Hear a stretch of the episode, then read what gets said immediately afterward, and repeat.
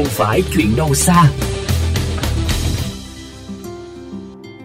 Thưa quý vị và các bạn, dịch Covid-19 đang diễn biến phức tạp. Số ca nhiễm tại các địa phương hiện chưa có dấu hiệu hạ nhiệt, không chỉ đè nặng áp lực lên lực lượng tuyến đầu chống dịch mà còn kéo theo vấn đề môi trường cần giải quyết. Nước thải từ các cơ sở y tế cách ly và điều trị bệnh nhân COVID-19 tiềm ẩn nguy cơ có chứa mầm bệnh.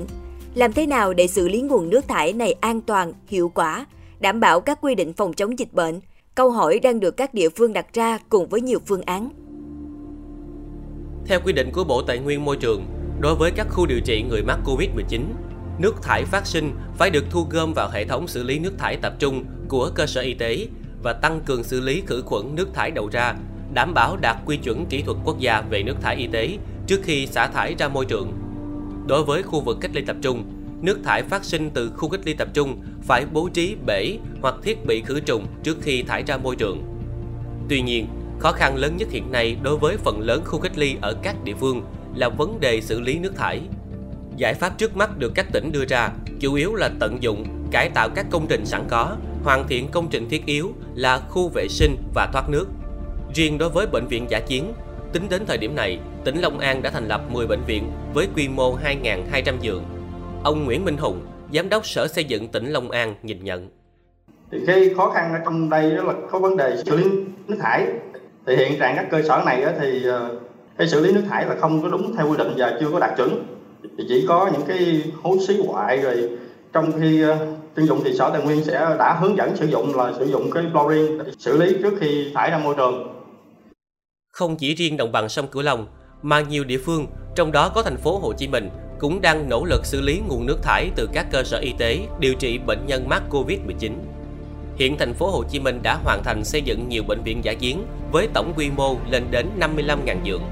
Trong khi đó, các bệnh viện giả chiến khác đang được khẩn trương xây dựng, dự kiến lần lượt hoàn thành và đưa vào sử dụng trong tháng 8 và tháng 9, nâng tổng quy mô của các bệnh viện giả chiến của thành phố lên từ 87.000 đến 90.000 giường bệnh. Thành phố xác định bệnh viện giả chiến là công trình khẩn cấp, thực hiện đầu tư xây dựng theo quy định của luật xây dựng và Nghị định số 15 năm 2021 của Chính phủ, quy định chi tiết một số nội dung về quản lý dự án đầu tư xây dựng. Ông Lê Hòa Bình, Phó Chủ tịch Ủy ban nhân dân thành phố Hồ Chí Minh thông tin thêm. Tất cả các bệnh viện gia chiến, các giường bệnh, tới các giường bệnh đều có hệ thống vệ sinh, nhà vệ sinh riêng và thu về hệ thống thu gom nước thải nước thải sinh hoạt và nước thải kể cả tiểu lẫn đi ờ, đi ờ, tiểu tiền lẫn đại tiền để là thu về cái hầm ga xử lý và hút đi theo đúng quy định xử lý thải của của thành phố. Bệnh viện giả chiến đã phát huy hiệu quả trong thực tế triển khai của các địa phương. Thứ trưởng Bộ Xây dựng Lê Quang Hùng yêu cầu các cục, vụ chức năng của Bộ nghiên cứu mở rộng hướng dẫn thiết kế chuyển đổi các cơ sở vật chất hiện có như ký túc xá, nhà tái định cư, thành các bệnh viện giả chiến để thu dung khám chữa bệnh cho các bệnh nhân F0, không nhất thiết phải xây dựng mới, bởi đây là mô hình được các địa phương quan tâm và áp dụng nhiều trong thực tế.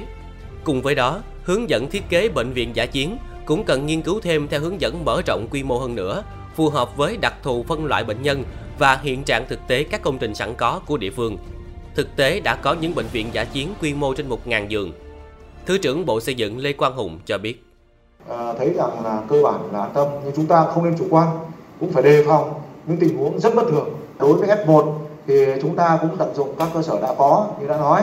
Thì vấn đề ở đây là đặt ra là chúng ta phải chú ý đến vấn đề về hạ tầng, tức là phải làm thêm các khu vực tắm, rồi vệ sinh, rồi là lắp các hệ thống thoát nước, xử lý nước thải để mà đấu nối ra ngoài. Thì đấy là vấn đề cần quan tâm thêm.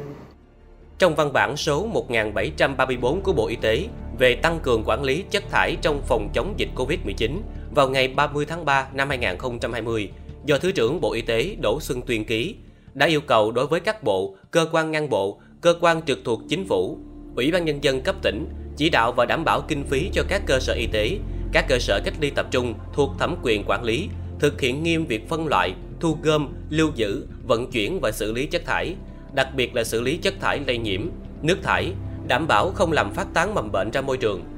Cùng với đó, tăng cường giám sát vận hành hệ thống xử lý nước thải y tế và khử khuẩn nước thải y tế, đảm bảo đạt yêu cầu trước khi thải ra môi trường. Hay mới đây nhất, Bộ Tài nguyên và Môi trường có công văn gửi Ủy ban nhân dân các tỉnh thành phố trực thuộc trung ương yêu cầu tăng cường kiểm tra, giám sát việc vận hành các công trình bảo vệ môi trường đối với các cơ sở y tế, khử khuẩn nước thải sau xử lý tại các cơ sở y tế, các cơ sở cách ly tập trung, các cơ sở xử lý chất thải y tế lây nhiễm, đảm bảo không làm phát tán mầm bệnh. Qua đó, nhằm thực hiện tốt mục tiêu kép trong công tác bảo vệ môi trường. Quý thính giả thân mến, một câu chuyện đáng quan tâm khác là trong những năm gần đây, việc hạn chế sử dụng túi ni lông trong quá trình mua bán hàng hóa đã dần được nhiều cửa hàng và người tiêu dùng quan tâm. Tuy nhiên, tính hiệu quả vẫn chưa cao. Giữa tình hình dịch bệnh COVID-19 đang diễn biến phức tạp, việc sử dụng túi ni lông trong các hoạt động giao nhận hàng càng trở nên phổ biến. Thậm chí, một đơn hàng có thể tiêu tốn đến 3-4 túi ni lông.